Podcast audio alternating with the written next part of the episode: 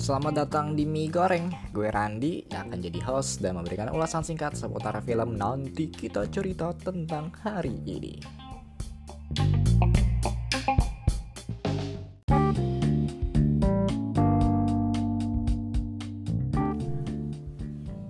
Nanti kita cerita tentang hari ini atau NKCTHI yang diangkat dari novel dengan judul yang sama juga. Ngebawa kisah penuh kehangatan dan luka yang gitu dalam serta manusiawi. Parah.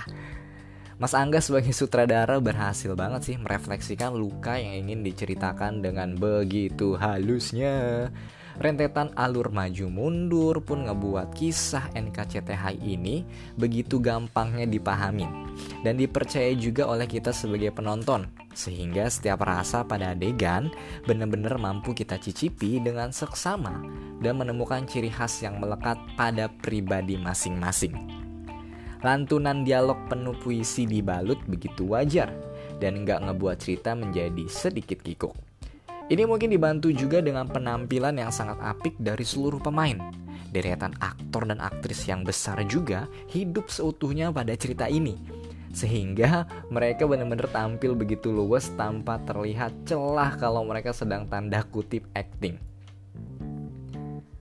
Yang menarik adalah tokoh angkasa, Aurora dan Awan yang jadi sorotan lampu utama pada panggung film ini. Lalu ada juga sang ayah dan ibu yang begitu sempurna melengkapi kisah keluarga yang begitu haru dan sekali lagi hangat. Ada banyak pesan yang hendak disampaikan juga pada cerita ini dan menurut gue pribadi pesan-pesan itu berhasil disampaikan dan diterima oleh siapa pun yang menonton film ini.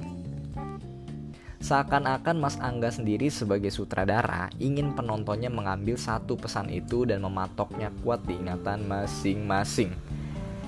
Ragam musik latar yang disajikan pun begitu sangat amat mewakili perasaan pada setiap adegan dan berhasil menciptakan atmosfer yang begitu dalam hingga membuat kita ikut hidup di dalam film tersebut. NKCTHI ini juga melemparkan beragam kenyataan yang akan membuat kita ikut berpikir tentang diri kita sendiri.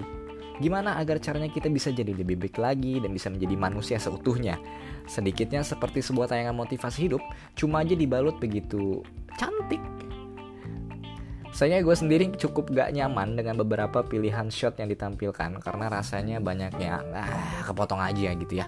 Mungkin gue juga yang gak paham atau mungkin itu memang gaya yang dipilih untuk menekankan suatu adegan. Serta beberapa gambar yang gak sinkron sepersekian detik dengan suara pemain. Kesimpulannya, film ini sangat amat layak dan direkomendasikan untuk segera ditonton dengan semangat awal tahun baru. Yang mana gue rasa film ini bisa memberikan banyak pandangan baru bagi kita untuk menyusun rencana di tahun 2020 ini. Skor yang gue berikan untuk NKCTHI ini adalah 4 dari 5. Sampai jumpa di lulusan gue yang berikutnya. Gue Randi cabut. Dah.